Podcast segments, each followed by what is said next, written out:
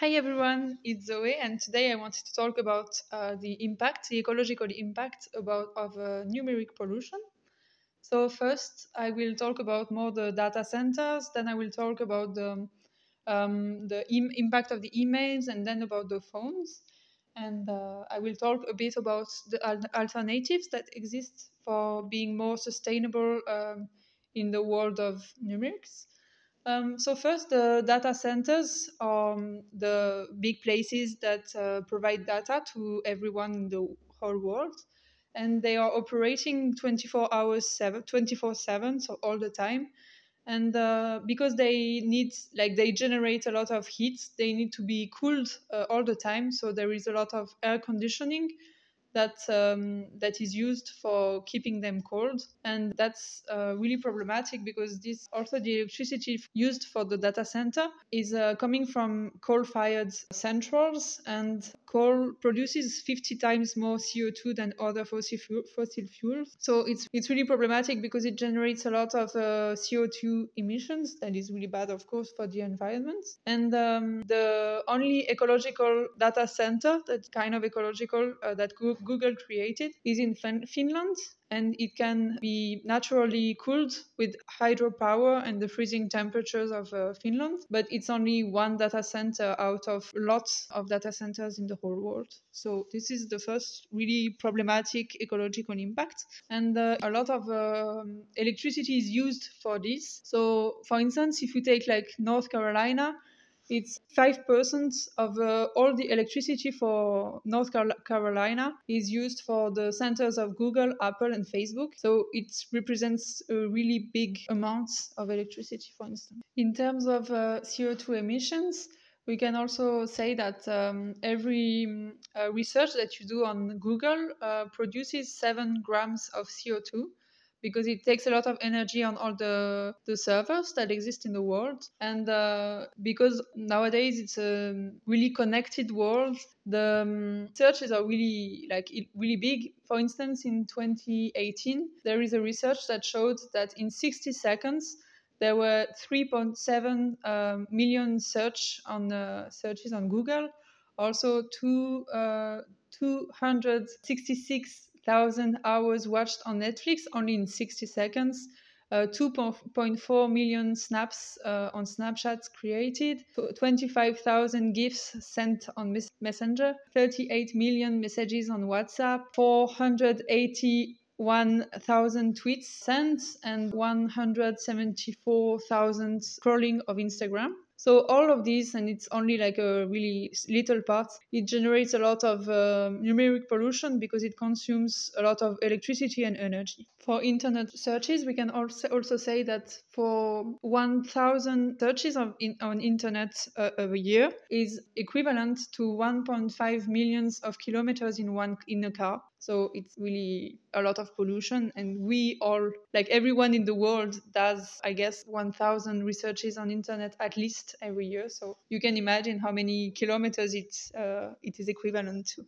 Regarding the emails, an emails is really um, uh, when it's with an attached piece, it's really more heavy uh, in the ecological impact. And when you put like a photo or, or a document with the email, it is the same amounts as if you you put the low consumption light bulb and you let it on for one hour. And when you don't put an attached piece like picture or document, it's five times less. So it's also for saying that we need to find other ways to send documents and pictures because this is one of the things that cost the most in the ecological impact of uh, emails. So when you send 65 emails, it emits as much CO2 as one kilometer by car. So you can imagine with nowadays exchanges in the professional world that it's a really heavy impact ecologically. And also the electricity production of 15 nuclear power um, centrals for one hour is equivalent to sending only 10 billion emails. So this is also like parallel that's really interesting to see how impactful it is. And emails are something that we send without really thinking of the impact that it can have, but it's just as uh, much pollution as when you take the car.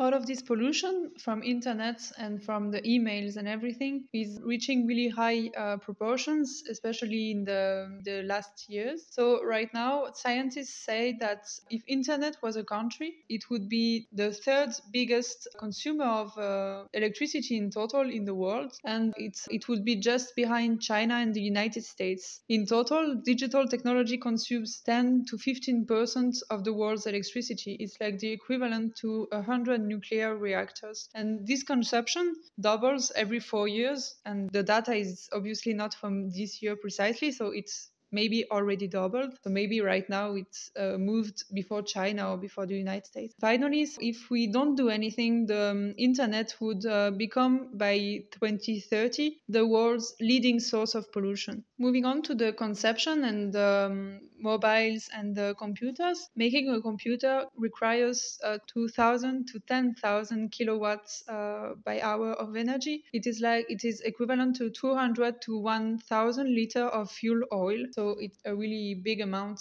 of pollution. And the making of the phone is really um, impactful on all the levels because the um, materials that are used for building a phone uh, they are around 70 and they are a lot of uh, metals that are used that are really rare and that will be in disappearance in the years to come. Also, the mining of the resources that are used for making the phone is responsible for the destruction of ecosystems and causes pollution of the water, the air, the soil, and a lot of uh, chemical chemicals are released in the ecosystem, which can also damage the populations that live around. The in uh, Chile, Argentina, and Bolivia, the production of lithium that is used in, for making the batteries requires a lot of water, and uh, it causes a lot of conflicts with the populations. It's also impactful on um, the social ways and values because the making of phones requires a lot of child labor. For instance, the Huawei, Samsung, Sony, LG, Vodafone,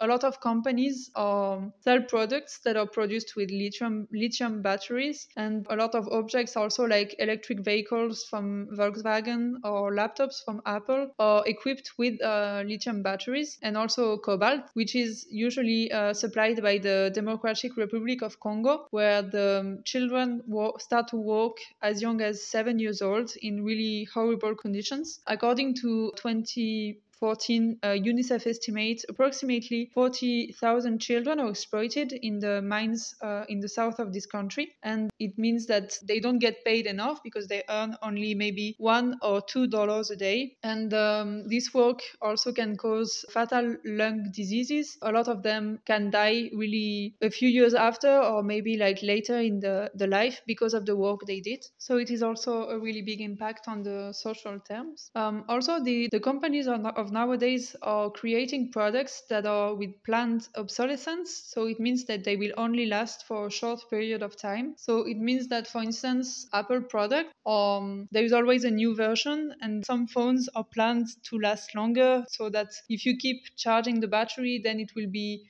harder to maintain at a high level and everything. So if you think about the um, the phones that, for instance, our grandparents or great great grandparents had in, in, the beginning, the length of life that they had was 40 years. Then when it was the time of the Nokia, it was 10 years, and right now um, a phone in general can last two years up to five, but it's not nowhere close to 40 years as it was before. This is also a big addiction of nowadays, and there is a, even a word that was created for it. It's called nomophobia, and it's the fact that we are afraid to be separated from our smartphone. Moving on to the alternatives that exist, there are a lot of alternatives in the search motors because there is, for instance, Ecosia that allows the pe- person who searches for information to plant trees in the process. In uh, France, there is also one that is called Lilo, and every research that you make generates money for projects of uh, associations. And finally, there is Qwant, that is a um, European browser that uh, bans cookies and advertising tracking. In the mailboxes, there is also the Lilo messaging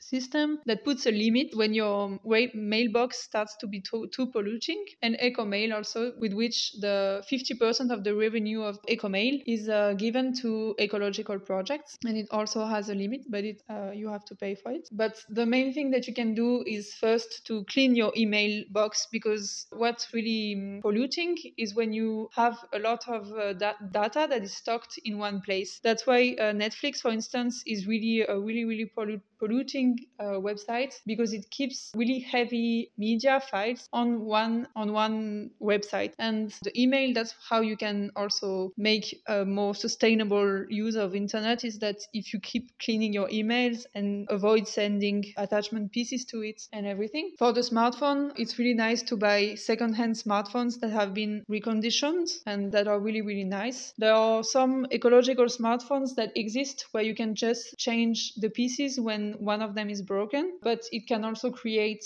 debates because then maybe you will uh, it will move on to a new version and you will not find the pieces that you wanted uh, because it will have changed too fast. And um, there are also um, a lot of ecological way to avoid the use of internet, of course, because for instance, if you think about streaming and about media platforms, you can always choose to watch films in another way. The ideal way would be to go back to DVDs, but I think people are not ready for it. But DVDs are always the most ecological way to watch uh, films and movies. And you can also use tab freezers, which is something that you can add to your web uh, search website. And when there is a, a tab that has, hasn't been used in a while, it will be frozen and the data won't be actualized all the time. So it's also an ecological way not to use too many data because the pages are always recharging themselves and it takes a lot of energy and uh, electricity to do so. Finally, we also have to accept that internet will uh, keep being um, a source of a lot of pollution and we have just as everything that generates a lot of pollution to try to use it less or to use it in a more responsible way to generate positive impacts because this is just by using it a negative impact. So I hope that you learn things and uh, see you next time. Bye. Bye.